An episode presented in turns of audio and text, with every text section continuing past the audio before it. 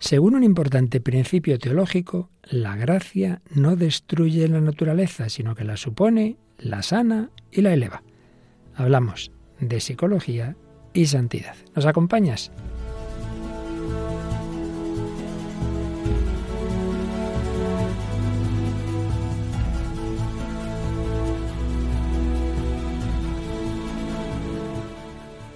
El hombre de hoy y Dios, con el padre Luis Fernando de Prada.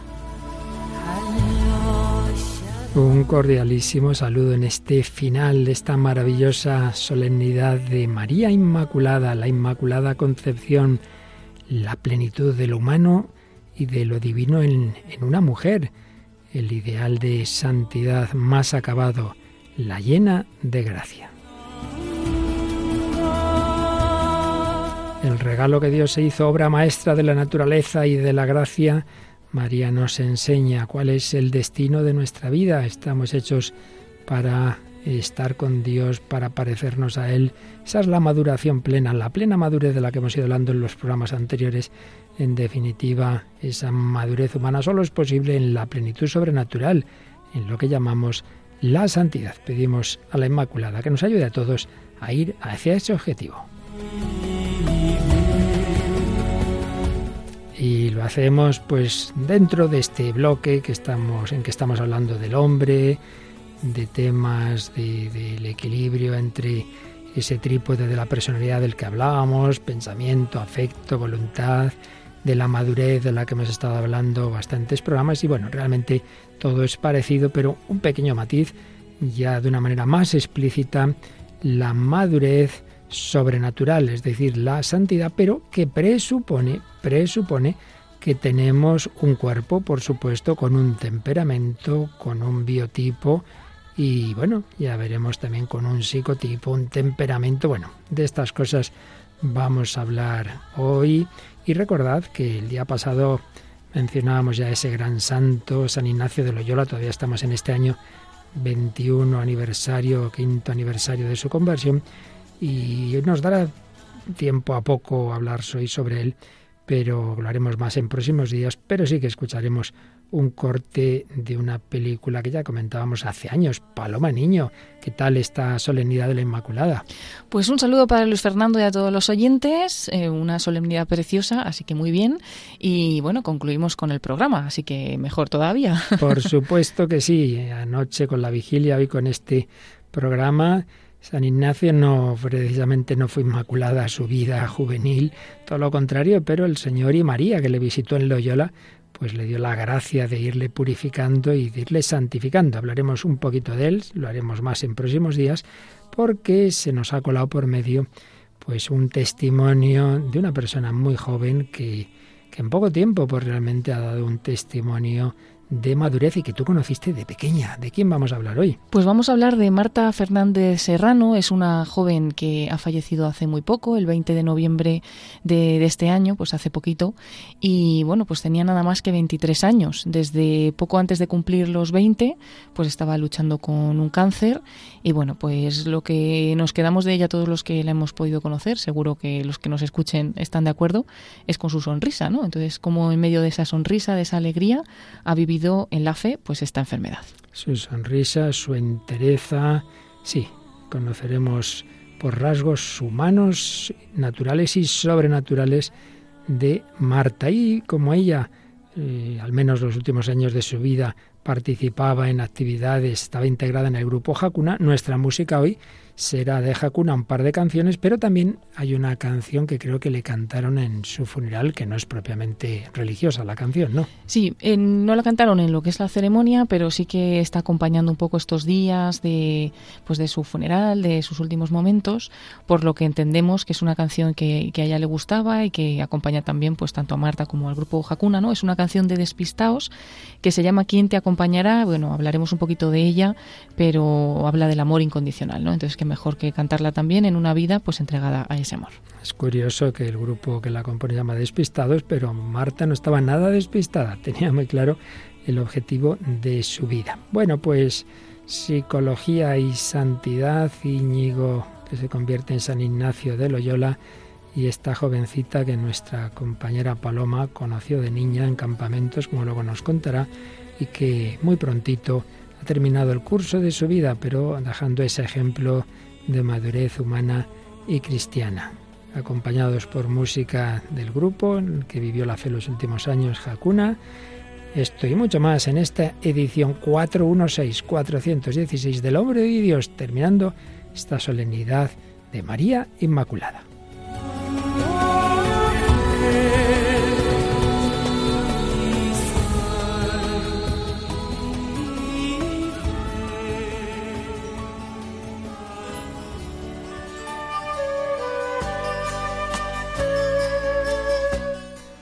Hemos estado hablando pues muchos programas sobre esa base humana, física, psicológica, esos distintos aspectos de la personalidad humana que Dios ha creado y que la ha creado pues pensando en un destino no solo natural y terreno, sino sobrenatural, eterno, celestial, pero que siempre se presupone ese primer nivel natural. Por eso en teología, en principio muy importante, dice que la gracia, es decir, esa comunicación divina, de la vida divina, la vida sobrenatural de Dios, la gracia que Dios quiere comunicarnos respeta, perfecciona la naturaleza, la sana también de sus heridas, de lo que son las consecuencias del pecado, la va sanando, muchas veces del todo nunca en esta vida. Eso sí, en la resurrección ahí sí, todas las heridas quedarán sanadas. La va sanando y la va elevando. Pues bien, lo que es el camino de santificación es eh, recibir la gracia de Dios en, el camino por el que Dios lleva a cada uno. Hay una serie de rasgos comunes a toda santidad. La santidad cristiana siempre es amor a Dios, amor al prójimo.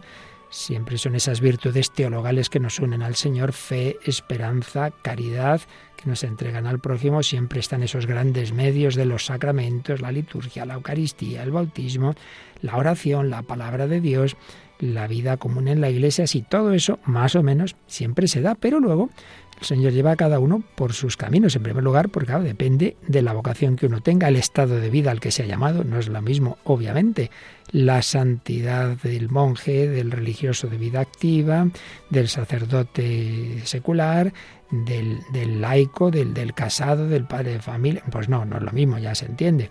Aunque, repito, el trasfondo sea semejante, pero luego hay diferencias. Y también las hay por la forma de ser natural, por el temperamento que cada uno de nosotros pues recibimos en la naturaleza de que Dios nos ha dotado a través de nuestros padres, de nuestra familia, de nuestra historia. Eh, no es que Dios dice, uy, qué lío, este tiene tal temperamento, a ver qué hago ahora con él. No, pues él ya contaba con ello. Y normalmente, luego siempre Dios tiene su, por supuesto, su libertad para actuar como ve más conveniente, pero ordinariamente la gracia y el camino de santidad de cada uno tiene en cuenta la naturaleza. Luego Dios puede hacer milagros y los hace, igual que los hace en el orden físico y actúa de una manera milagrosa en una curación, también puede hacer que una persona que cuya forma de ser no es precisamente pues de grandes empresas, por ejemplo, de lanzarse a grandes apostolados y resulta que Dios de una gracia tan extraordinaria que una persona de ese tipo lo hace, pero normalmente Dios va llevando a cada uno por un camino de santidad que tiene en cuenta también su forma de ser, su naturaleza, su temperamento. Recuerdo, por ejemplo, famosísimo misionero Padre Segundo Llorente, claro, fue llamado para ir a Alaska y se ofrecían, se pedían voluntarios, se ofrecían varios, pero claro, solo cogieron a quien veían que tenía una grandísima salud, una forma de ser pues que, digamos facilitaba el estar en un sitio tan difícil. Si hubiera ofrecido una persona enclenque ahí con mala salud, pues hombre, normalmente le dicen, no puede ser hijo, no puede ser. Dios también tiene en cuenta nuestra naturaleza corporal y lo que ya influye para nuestra forma de ser, el temperamento, que es una base para el carácter, que es una base para nuestra manera de actuar también ante Dios.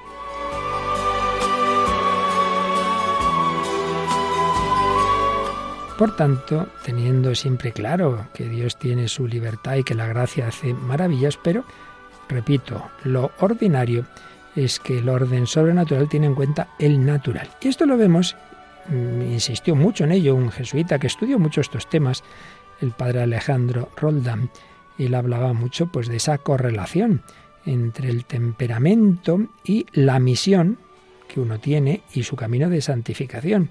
Nos recordaba, por ejemplo, cómo San Pablo, pues ya se ve enseguida que era un hombre de por sí muy colérico, muy, muy impetuoso, incluso hasta agresivo, vaya que sí, menudo. Y lo que era antes de su conversión, que lo empleaba en perseguir a los cristianos, luego se convierte, claro, cambia, pero cambia hasta cierto punto, ¿eh?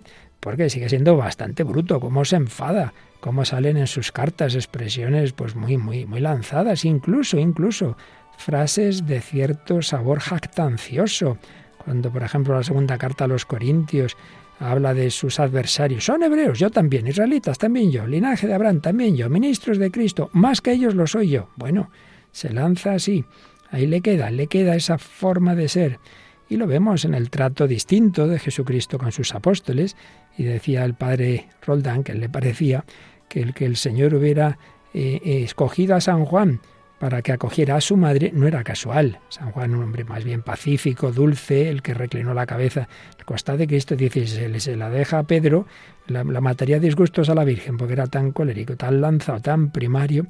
Bueno, más allá de detalles que podamos estar de acuerdo no, yo creo que está claro que la gracia del Señor perfecciona el temperamento y lo eleva, pero cuenta con él. Incluso defectos de carácter, cuando uno ya se convierte y va avanzando, pueden servir, pueden servir al orden sobrenatural. Y por supuesto, esas cualidades temperamentales sirven. Si uno es arrojado, uno se mete en líos, bueno, pues eso puede servir para que sea arrojado en una misión, para que se lance en circunstancias difíciles, y por ello hay virtudes naturales, y esto a fin de cuentas no es tampoco ninguna novedad de la psicología del siglo XX, sino que ya lo veía Aristóteles y lo veía Santo Tomás, que nuestra misma forma de ser física pues mm, hace, digamos, que tengamos una facilidad cada uno para ciertas virtudes y dificultad para otras. Esto es así, esto Santo Tomás que tanto insistía en la unidad sustancial de cuerpo y alma, lo veía como el alma, pues claro, también queda condicionada por el cuerpo de cada uno en el sentido más amplio de la palabra cuerpo. Por tanto, el temperamento, esas inclinaciones de nuestra forma de ser que, que hemos recibido en nuestra dotación genética, evidentemente que hace fácil o más fácil unas virtudes, más difícil otras, y Dios cuenta con ello en el camino de santidad al que llama a cada uno.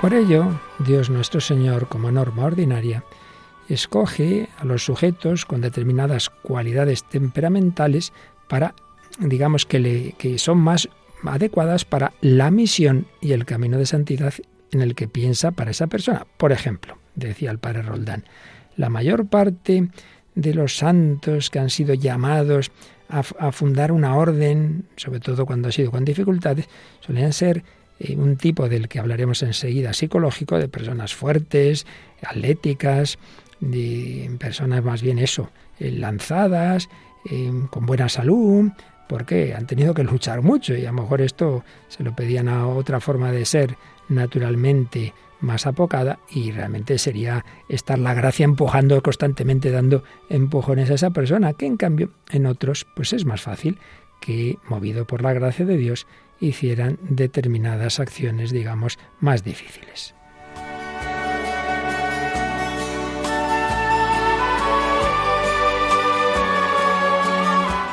Y veremos cómo el padre Alejandro Roldán en ese estudio de la forma de ser, del temperamento, del aspecto físico de cada uno, seguía una famosa tipología de un psicólogo estadounidense, William Sheldon, que hablaba de tres tipos, bueno, evidentemente muchos tipos son, porque cada uno es cada uno y tiene sus cada unadas, pero veía como unos componentes que daban lugar a básicamente tres tipos, tres formas de ser extremas y luego las mezclas que siempre se dan. De todo esto hablaremos hoy, pero de momento nos quedamos con ese principio. La gracia de Dios se apoya en la naturaleza que hemos recibido, que cada uno de nosotros pues tiene una serie de, de cualidades, de inclinaciones, de virtudes y de defectos de inicio, pero que con la gracia de Dios estamos llamados a ir trabajando una gracia que viene del mismo que nos ha dado la naturaleza.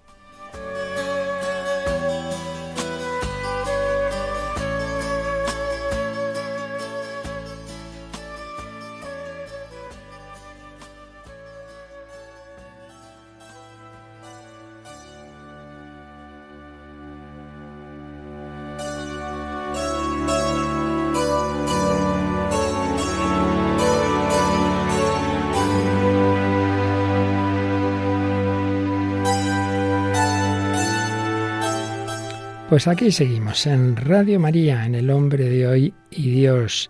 Estamos en todo un bloque en el que relacionamos la vida espiritual con la naturaleza que hemos recibido, con temas psicológicos, la personalidad, el trípode de la personalidad, la madurez a la que estamos llamados y ahora dando ese paso que ya habíamos iniciado en programas anteriores, pero hoy de una manera más clara, de cómo relacionar esa psicología de cada uno con la santidad a la que todos estamos llamados. Y concretamente, como pues hay una serie de características, de temperamentos que sin duda la gracia de Dios tiene en cuenta cuando a cada uno de nosotros nos llama. Todos llamados a la santidad.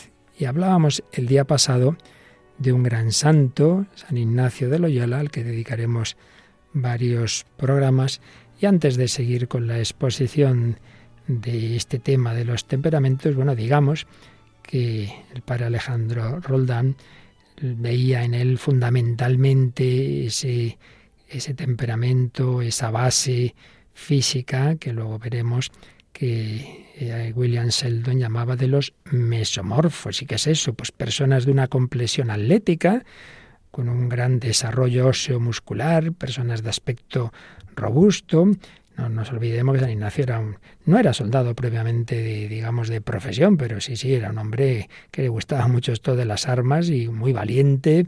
Y de hecho, pues su herida, esa gran herida que, que va a dar lugar a la conversión, ocurre en esa defensa heroica de Pamplona.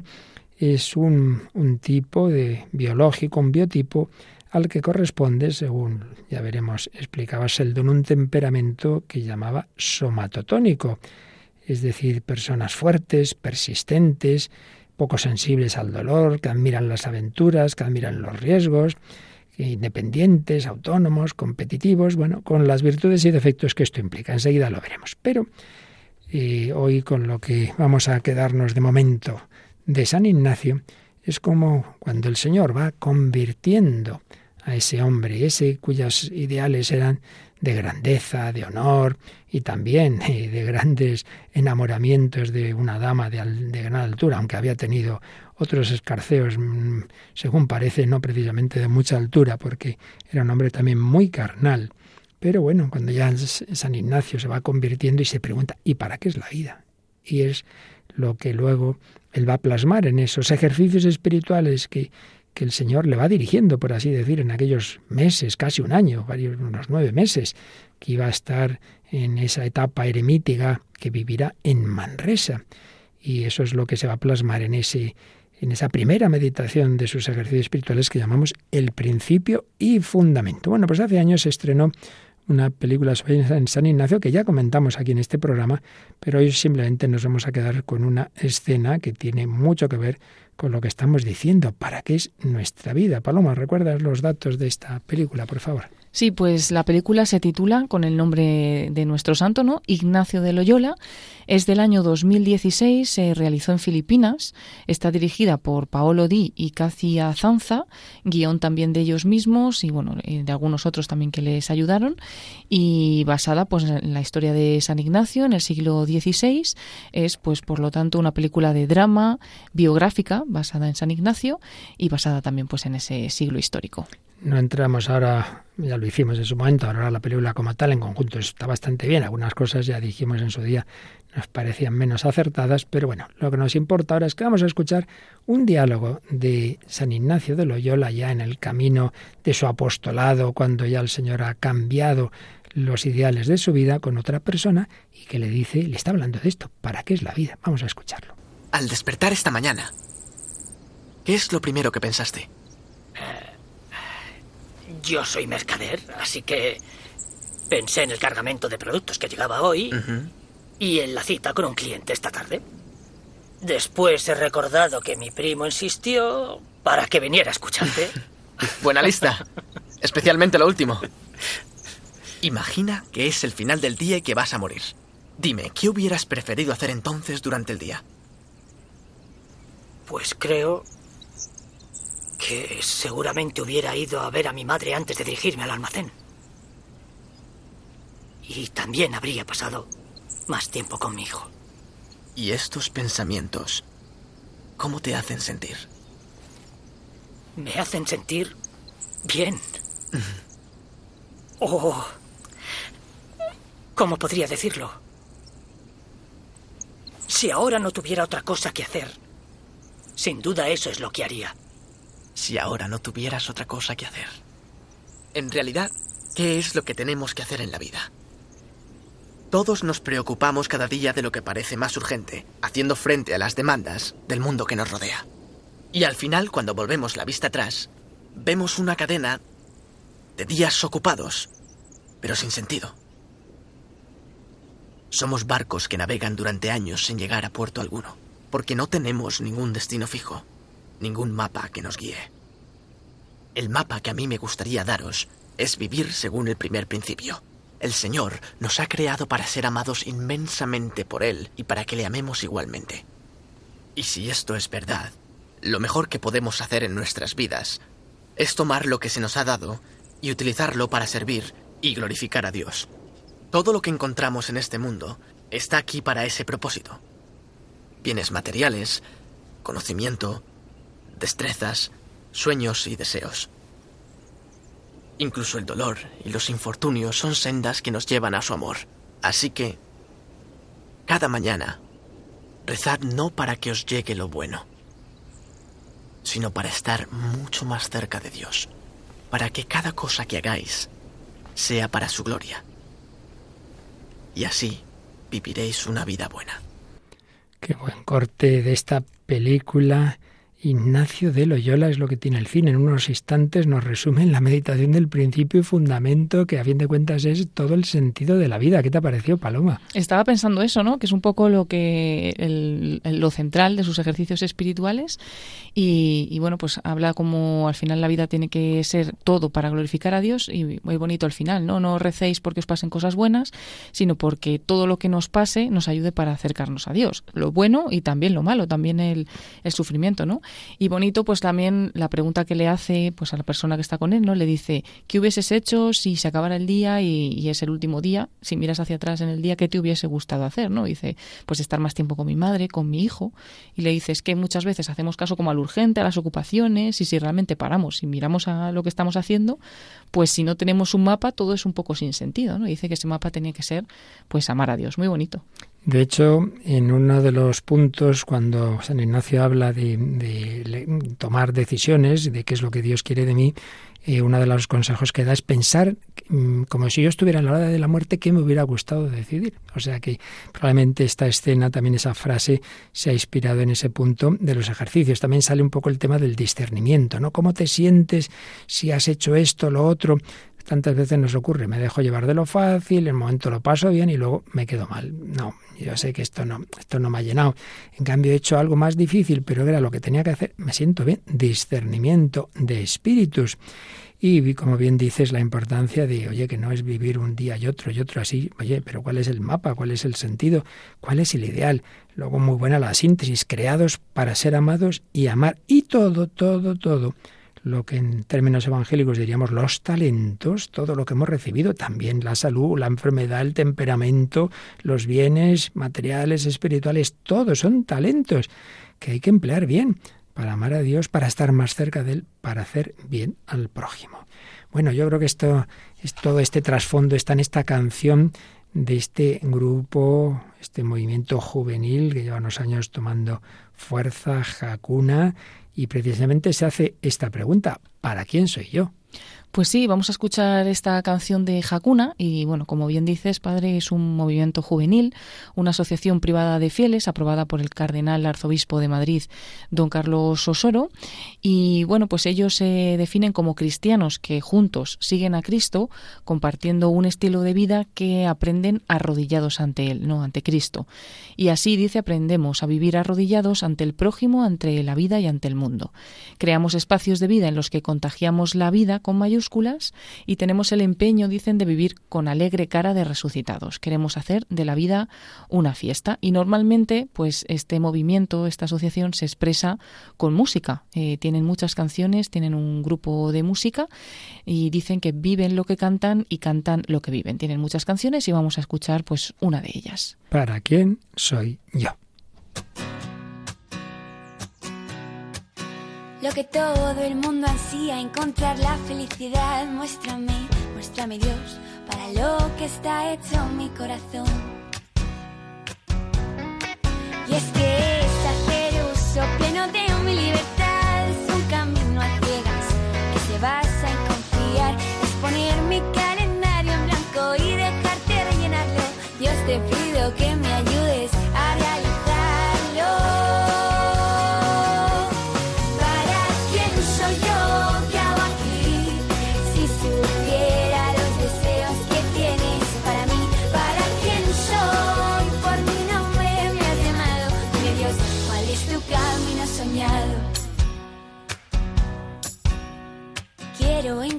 mi vocación, el molde perfecto de mi corazón,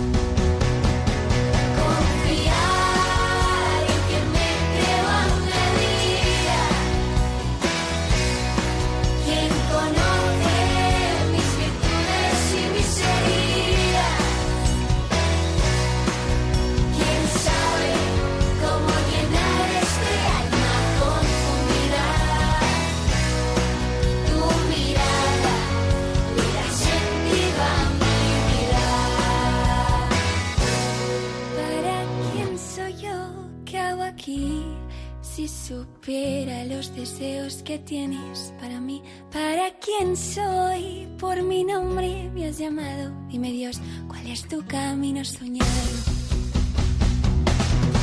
¿Para quién soy yo?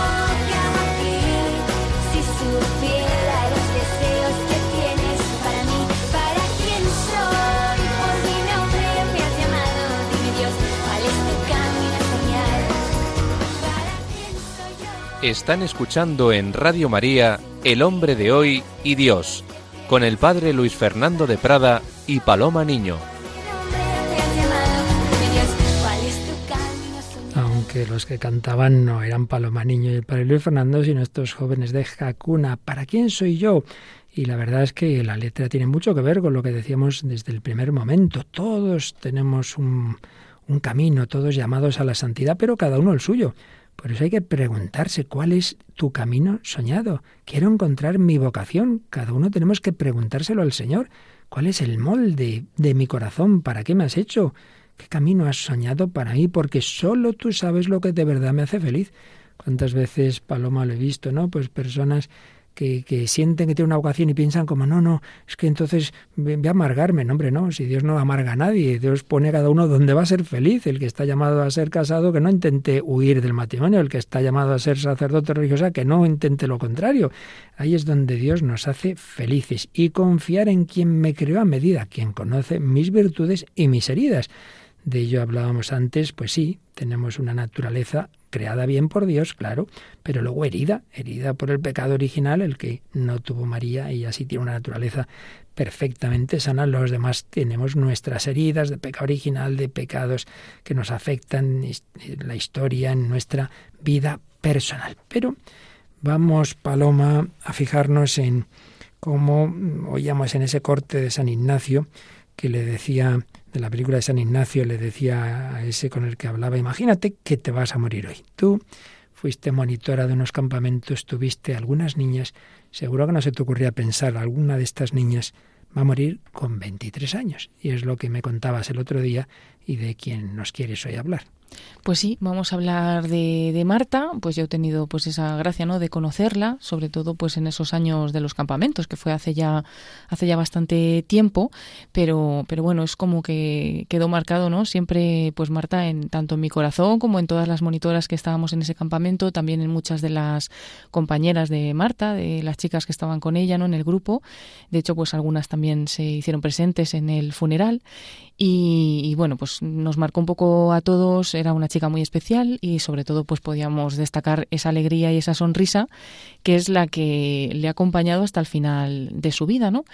Vamos a contar pues algunos detalles. Ella es Marta Fernández Serrano, nació en Oviedo, es la mayor de cuatro hermanos y a mediados de marzo de 2018 un médico le, le dijo que tenía un osteosarcoma parostal dos palabras que cambiarían totalmente su vida. Le quedaban entonces menos de dos meses para cumplir 20 años y le dieron pues un golpe de estos fuertes, pero Marta respondió con una fe inquebrantable. Y bueno, pues tenía un cáncer de huesos, es el cáncer que finalmente ha terminado apagando su vida, ¿no? El 20 de noviembre de 2021, cuando tenía 23 años. Y se han hecho famosas o unas palabras de, de Marta, eh, baila y déjate de historias, ¿no? Unas palabras que ella pronunciaba con entereza, con una sonrisa bajo el pañuelo que le cubría la cabeza y que en el momento de su muerte pues acudieron también todo el país, las redes sociales y se utilizó esta frase también para colgarla en templos, en centros educativos en toda España, ¿no? En forma de, de carteles. Un testimonio el de Marta que, que está extendiéndose mucho y haciendo mucho bien, ¿no? Cuentan sus amigos que cuando alguien pues le mostraba un poco compasión por la enfermedad o cuando veía que su sufrimiento quizás estaba pasando a los demás o se estaba filtrando a los demás, ella decía, bueno, es la vida, no es para tanto, ¿no? Le quitaba siempre importancia a su enfermedad y su hermano Ignacio dice que Marta siempre fue especial que no lo dice por presumir, porque es su hermana, ¿no? Sino porque ella, pues en esos momentos tan difíciles, nunca perdió el ánimo, ¿no? Dice que era una chica corriente, que tampoco pensemos, ¿no? Que, que era muy diferente a los demás. Era una chica corriente, normal, pero hacía de lo corriente algo extraordinario. Durante los últimos años de su vida y luchando con el cáncer fue ejemplo para muchos, pues dentro de la organización en la que estaba, en Hakuna, pero también para su familia, para sus amigos. ¿no? Hemos dicho que era la mayor de cuatro hermanos y todos ellos, toda su familia y sus padres sienten el dolor natural de la pérdida, ¿no? pero afirmaban estar en paz, porque ella se había ido pues también en paz. ¿no? Y bueno, Marta estudió en los colegios Meres y en Peñamayor, en Oviedo. Luego estaba estudiando en Pamplona economía bilingüe cuando le diagnosticaron un extraño cáncer de huesos especialmente agresivo. El primer tratamiento que le hicieron funcionó y ella se curó al tiempo que superaba pues la carrera año por año. Pero la enfermedad no tardó mucho en volver, en reproducirse y en convertirse ya en una metástasis imparable. A pesar de los fuertes dolores que le ocasionaban los tumores y la serie de operaciones que tuvo que, tener, pues eh, la joven siguió haciendo pequeños milagros, ¿no? Por ejemplo, ese mismo año de su muerte, el 2021, tenía programado un viaje a Roma con Jacuna, una visita al Vaticano, y por probar y con fe ciega decidió mandarle una carta al Papa Francisco. Le contaba en esta carta una anécdota que ella había tenido también con el Papa en 2013, el 4 de mayo, que además era el día que ella cumplía los 15 años. Dice que coincidió con él en la ciudad santa casi por casualidad y entonces cuentan que en aquel momento que estaba casi recién nombrado Papa, pues el Papa Francisco, le dijo, reza por mí, yo rezaré por vos. ¿no? Y Marta le recordaba esta anécdota al Papa Francisco en la carta que le escribió eh, en 2021. Y estando en el hospital, precisamente, recibió una llamada desde el Vaticano para ofrecerle una audiencia con el Papa. Pero a los pocos días Marta tenía que ser operada de urgencia del corazón. Dice su hermano que le dieron el alta a las seis de un martes y que el miércoles siguiente por la mañana ya estaba reunida con el Papa en Roma. Y ahí el Papa y Marta se emplazaron con la misma promesa, ¿no? que cada uno cuidaría del otro en la oración. Y ella también le dio como recuerdo una Virgen de Jacuna.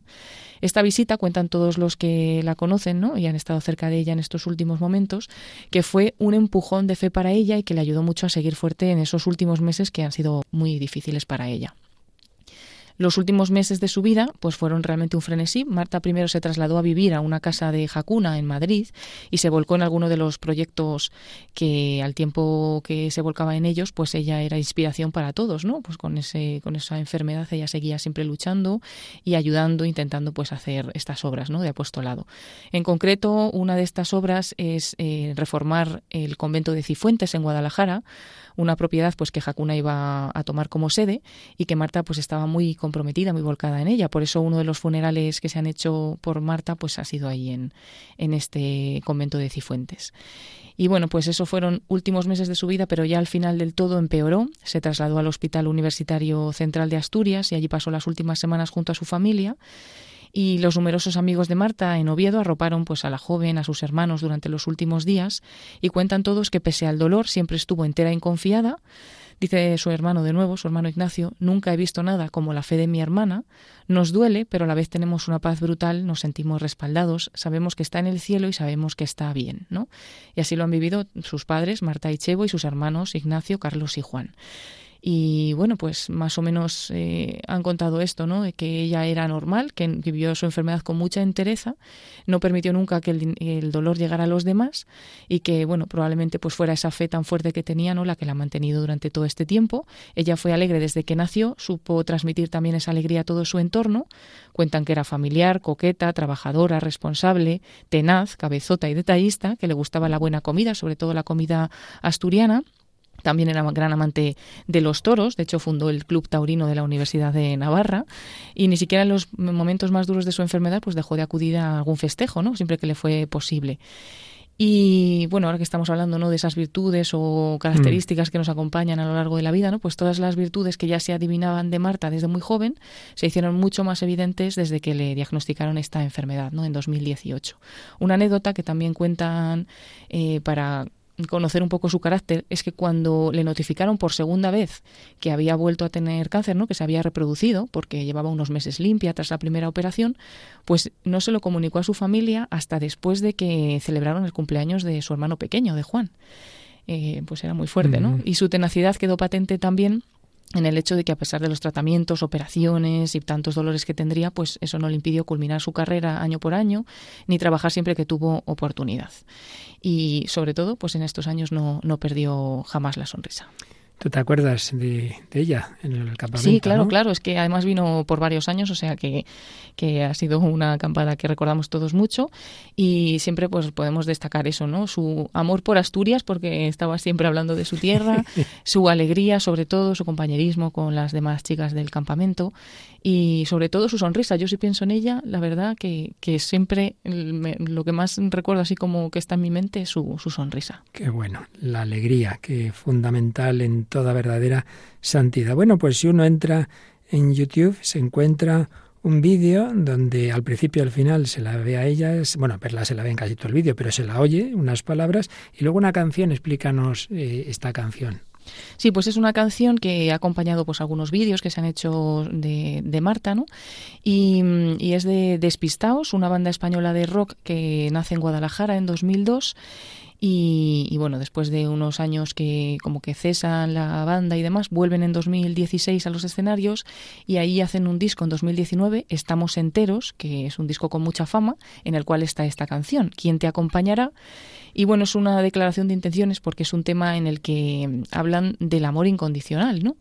Y tiene además un mensaje oculto que solo descubrimos si escuchamos bien la letra de la canción, que lo que quiere decir es que está dedicada a las personas más importantes de, de, su vida. ¿no? Entonces es un poquito eso, amor incondicional, las personas más importantes, las que siempre están contigo, quien te acompañará, y bueno, pues eh, dedicada también pues a todos los que han estado con Marta estos últimos momentos de su vida y también por ella, ¿no? que ha acompañado las vidas de tantas personas. Y como os digo, podremos escuchar al principio y al final la voz de la propia Marta, fallecida con 23 añitos. Es que mi situación es muy evidente, pero yo creo que en cualquier situación de cualquier persona es que nunca tienes un control absoluto sobre las situaciones. Entonces simplemente es saberte querida, es saberte respaldada, es saber que las cosas importantes las estás haciendo bien y que lo demás son tonterías, que, es que son historias. Entonces eh, pues bailas y te dejas llevar, te dejas hacer y, y ya está. Dame esa sonrisa cada vez que te levantes aunque la prisa nos empuja.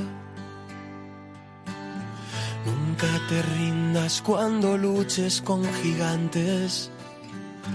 Imagina y dibuja. Estás a un paso de empezar la carrera más crucial. Adivina quién te acompañará. Abre bien los ojos para ver lo que hay delante.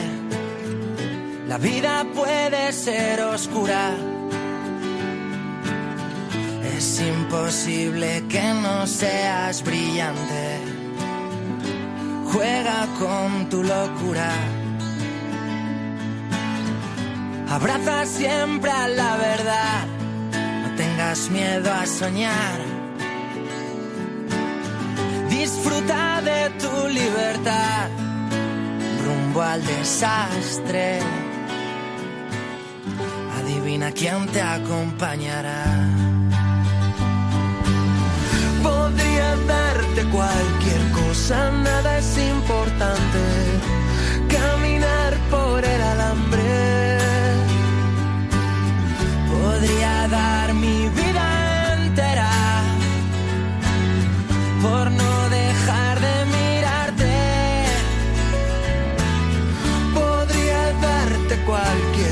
nada es importante. Caminar por el alambre. Podría dar mi vida entera por no dejar de mirarte. Limpia de complejos y prejuicios tu semblante. Abandona la armadura. Espejismo duraría un instante. Rompe con todo, no estás sola en tu aventura. Adivina quién te acompañará.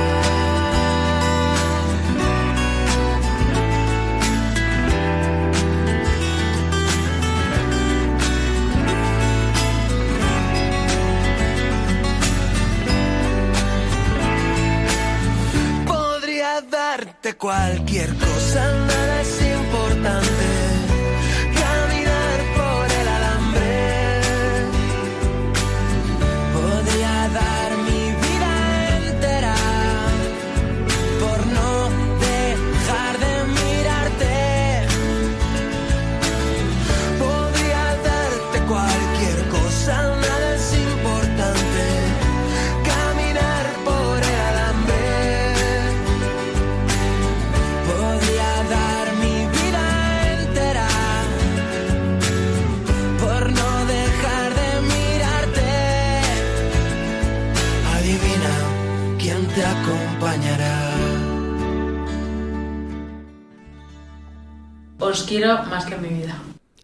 quiero más que a mi vida. Pues de nuevo se confirma una canción, en principio, pues de ese nivel, digamos, natural, como tantas veces traemos a este programa, el cine, la música, la literatura, el temperamento hoy, y sin embargo, pues de trasfondo, se entiende muchísimo mejor, pues cuando nos damos cuenta de para qué estamos hechos.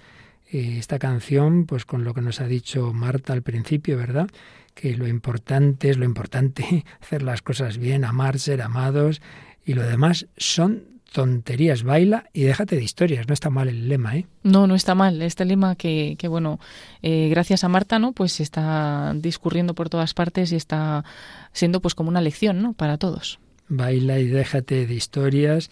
También la canción ha aparecido en la carrera más crucial. ¿Quién te acompañará? Sabemos que le ha acompañado en su vida, en su pasión, en su enfermedad, en su muerte, Jesucristo. La vida puede ser oscura, sin duda lo es en esos momentos, sobre todo pues a una familia ver morir a una hija, a una hermana, pero con una paz profunda que Dios da a quien realmente tiene fe y sabe que, como decía Chesterton, si a fin de cuentas decía él, dice, bueno, ese, tales personas se están muriendo. Dice, no, no, si nos estamos muriendo todos, unos más deprisa que otros, pero nos estamos muriendo todos, no nos lo acabamos de creer.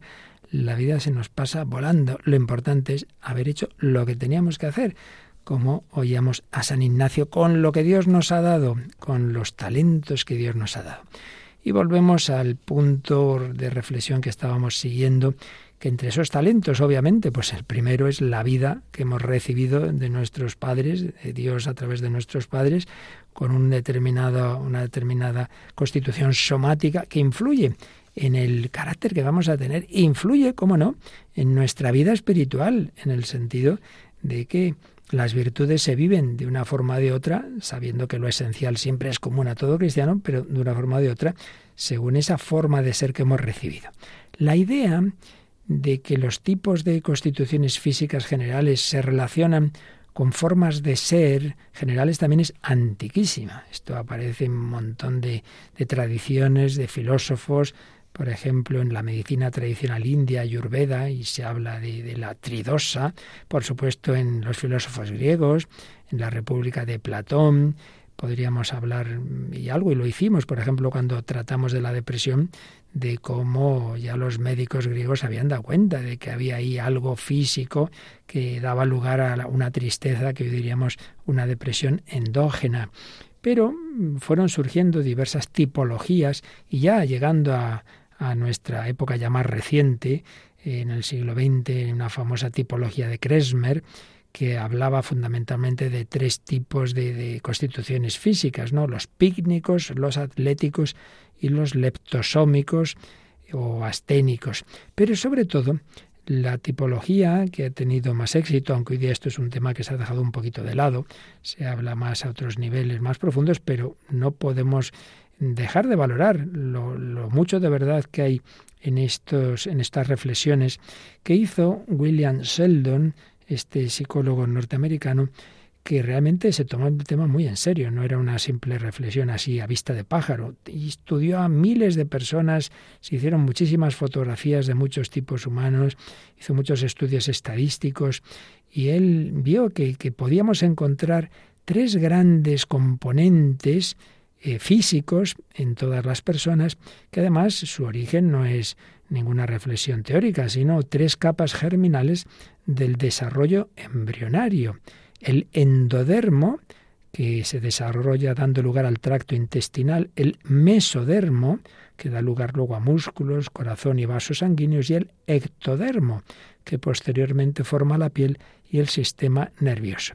Esta es la base física. Y estos tres componentes entran en distinta proporción en todas las personas. No es que diga ahí esta persona, esta y esta, tres tipos. No, son, luego es una mezcla, todos somos mezcla. Pero sin duda, en unos hay más proporción del primer componente, del segundo o del tercero. Hay tipos extremos, él valoraba cada uno de los componentes de 1 a 7, entonces el tipo extremo podría ser en el primer caso un 7 en el primer componente, en el componente del endodermo, los endomorfos, un 7, y un 1 y un 1 en los otros dos. Bueno, sería un caso extremo. Normalmente las cosas no son tan extremas. Puede ser un 6, un 2 y un 2, un 7, un 3 y un... En fin, eso hay muchas combinaciones. Pero para que entendamos de qué estamos hablando, vamos a fijarnos en los casos, digamos, como más claros, más extremos.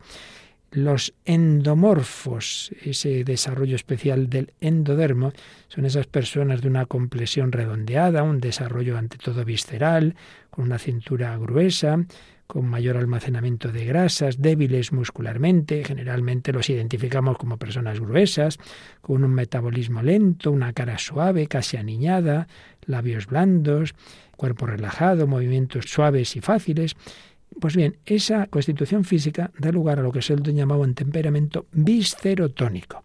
Personas sociables, amantes de la comida, eh, de la comodidad física, etc. Endomorfos viscerotónicos. Segundo, los mesomorfos, ya hemos hablado antes de ellos a propósito de San Ignacio, esa complexión atlética da lugar a un temperamento somatotónico, personas fuertes que a diferencia de los anteriores les gusta meterse en aventuras, en riesgos, etc. Y tercero, los ectomorfos, altos, delgados, con extremidades largas, aspecto frágil, un gran desarrollo del sistema nervioso. Generalmente decimos, mira, ese delgaducho no poseen predisposición a desarrollar los músculos ni tampoco a almacenar grasa. Pues ahí viene el temperamento cerebrotónico. Suelen ser personas introvertidas, tímidas, inhibidas, dificultades para las relaciones sociales, Podríamos decir que así en plan estereotipos populares, primer caso el hombre gordito y alegre, y ahí tenemos el rechoncho a los ancho panza. Segundo caso, el hombre duro, rudo,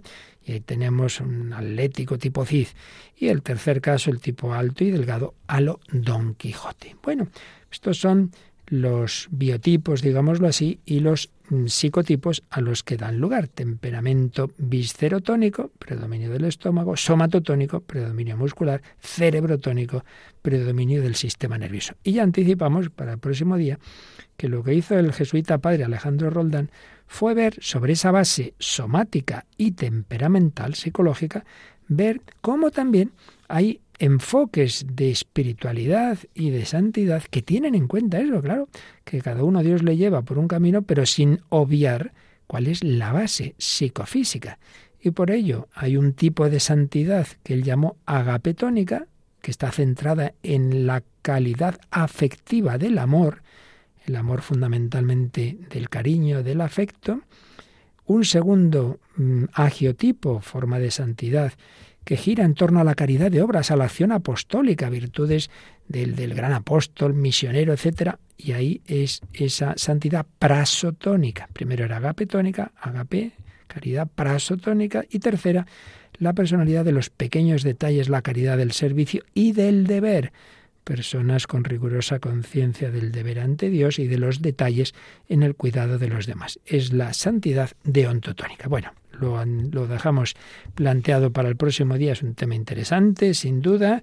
Por supuesto, esto hablamos siempre en general, no existen los tipos así puros y todo luego se mezcla, pero tiene mucho fundamento. Yo os lo aseguro que esto llevo años fijándome y conociendo muchas personas, pensándole y veo que no, que no era ninguna ocurrencia del padre Roldán, sino que fácilmente uno ve que esto se da en la realidad. Pero bueno, a lo que, lo que realmente más nos importa es que tengamos las cualidades y defectos que tengamos, todo lo que tenemos, todo lo que hemos recibido, es para ponerlo al servicio de Dios y de los demás. Son talentos que hay que eh, emplear bien, sabiendo que la vida se nos pasa volando, que será en dos años, será en veintitrés, como esta chica de la que hoy hemos hablado, Marta Fernández Serrano, será con los cuarenta y tantos con que murió San Francisco Javier, será con los sesenta y tantos, ochenta y tantos con que murió San Juan Pablo II. Pero lo importante es, ¿qué has hecho con tu vida? Pedimos al Señor con otra canción de Hakuna, concienciame, que nos conciencie de qué tenemos que hacer con nuestra vida.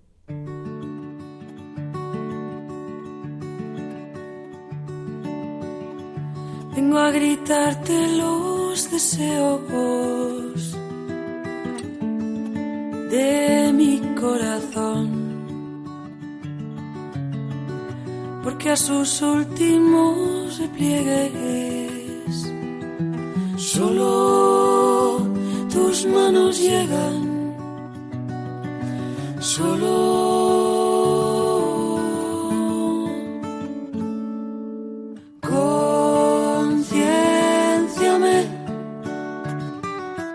Señor. Concienciame, Señor.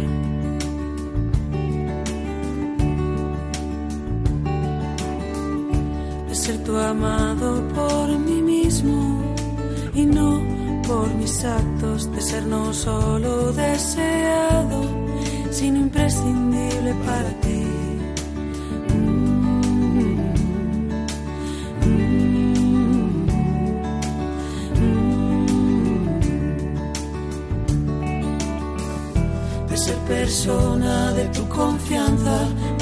de mi pasado. Bendigo de tu vida, de tu humanidad necesitado, de ser yo templo en que estás vivo con infinita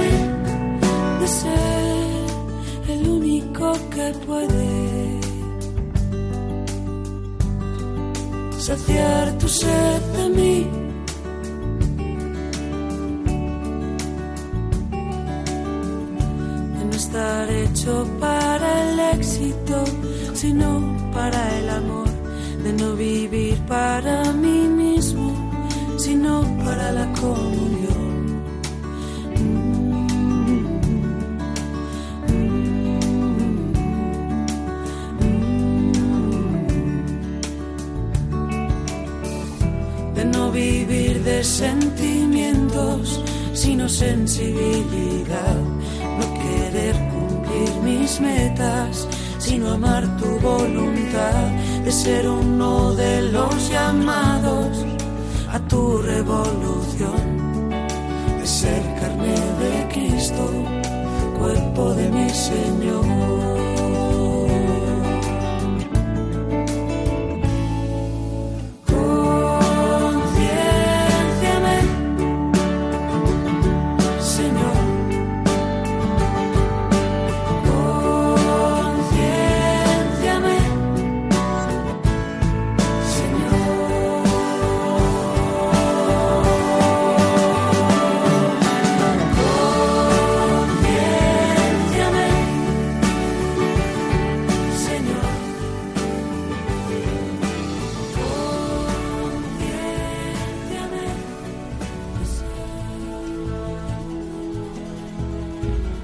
Concienciame, conciencianos, llamados a la santidad. Solo tenemos una vida, hay que aprovecharla, responder a la gracia. María recibió, claro, más que nadie, sí, sí, pero respondió más que nadie con la gracia. Cada uno de nosotros, Dios sabe el camino al que nos llama con todo lo que hemos recibido, respondamos.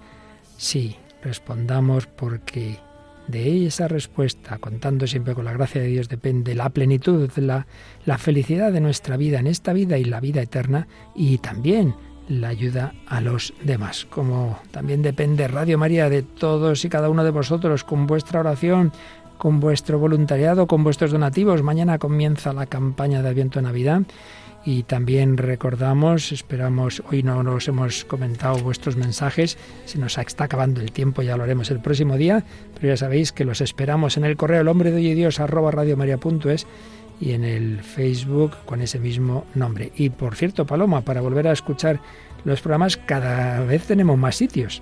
Sí, como siempre a través del podcast de Radio María que lo encontráis en la página web radiomaria.es y allí aparece enseguida la sección de podcast, pero también como estamos diciendo últimamente estamos ya en Spotify, todos los programas de Radio María se pueden escuchar ahí y ahora también anunciamos que estamos en Google Podcast y en Apple Podcast, así que ya no hay escapatoria. Ay, por todos lados aparece Radio María para llevar a todos el mensaje de la Inmaculada, que es la buena noticia del Señor. Y ahora llega Música de Dios con el Padre Eusebio Guindano.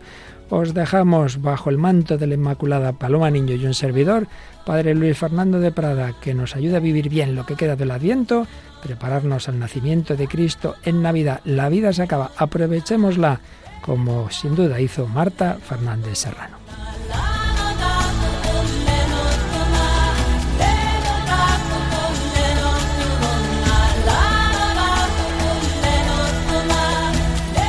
Así concluye El hombre de hoy y Dios, un programa dirigido en Radio María por el Padre Luis Fernando de Prada. Anoche